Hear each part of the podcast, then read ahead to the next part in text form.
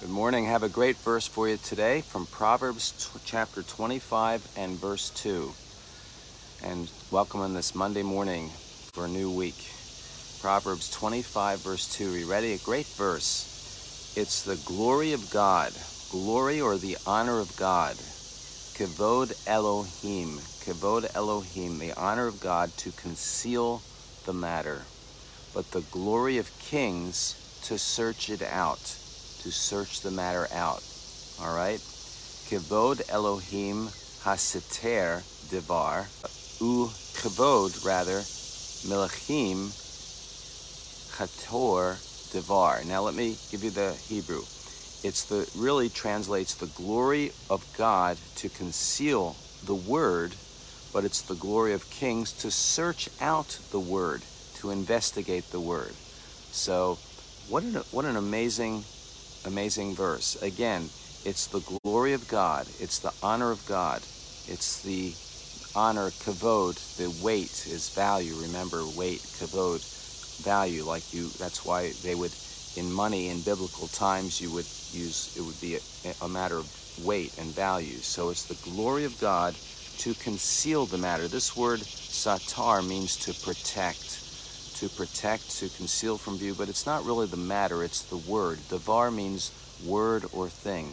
And so God conceals, God protects, God conceals, but the, his word. But it's our honor as it's a king's honor, and we're kings in the Lord. 1 uh, Corinthians 4 8 says that now you are kings. Uh, the Bible says we're a kingdom of priests, Malchut, Kohanim, we're a kingdom of priests. First Peter 2 9, uh, Revelation 1 6. You know, and it's our glory to search it out. We're to search, and it's to search the word. The devar is used again, the Hebrew word devar, to search it out. It means to, this word hakar, hakar, uh, means to dig for essence, to dig something, to investigate for the essence of it. It's an intensive search. Yeshua said, "Search the scriptures. You search the scriptures." In John 5:39, for you think that in them you have eternal life, they are they which testify of me. They're testifying of me.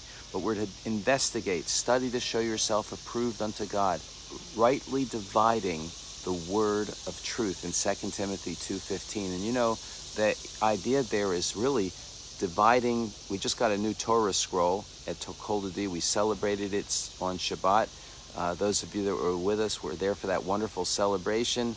Uh, and we'll do again, by the way, Simchat Torah. We'll, we'll, we'll have a wonderful procession of the Torah uh, for Simchat Torah, and the children are going to want do one of theirs, but you all have a chance to see it up close in a couple months. But the Torah, this rightly dividing the word of truth, is when the, the sofer, the scribe, writes that Torah scroll, as we learned, you know, if you mess it up, you've got to do it, start the whole thing all over again the Hebrew letters in a Hebrew scroll are actually together, and you have to know where to divide those words to know what the words mean. Otherwise, you wouldn't know what the what the word mean means. So that's what Paul was writing to Timothy, rightly dividing the word of truth. You have to be able to divide the Hebrew letters to know what the words mean.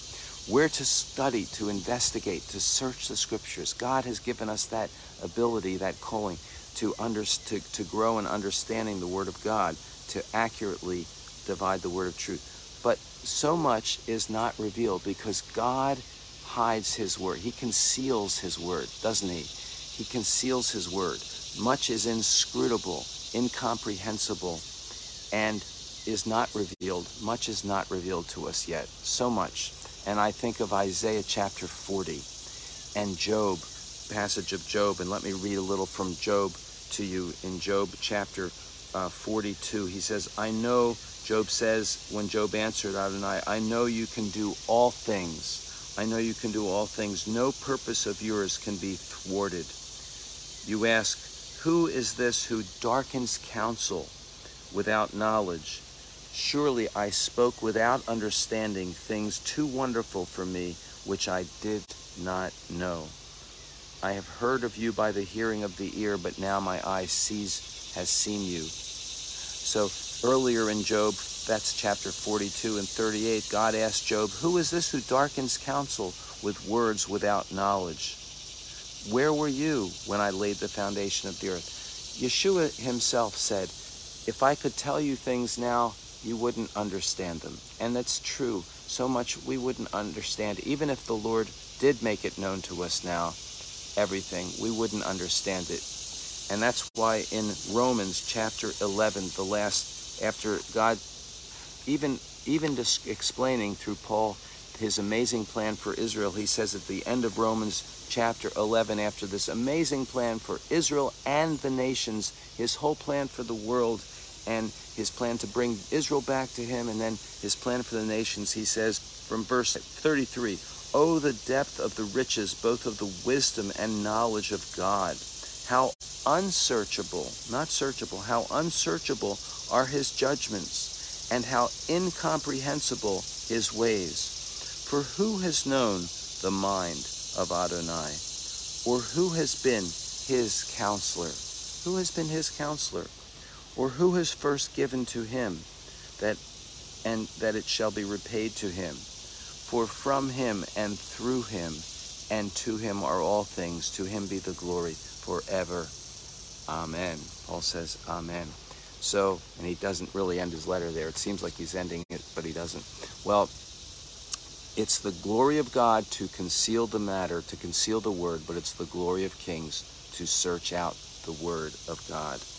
And so, not everything is revealed. God does conceal, God does hide from view, is what it means. He conceals from view many things but we search out what we can by the Spirit of God, by the grace of God, with the help of God, and God reveals what He wants to, when He wants to, and we're content with that. We're satisfied with that, but we keep searching, keep knocking, keep asking, and we keep seeking, going after Him.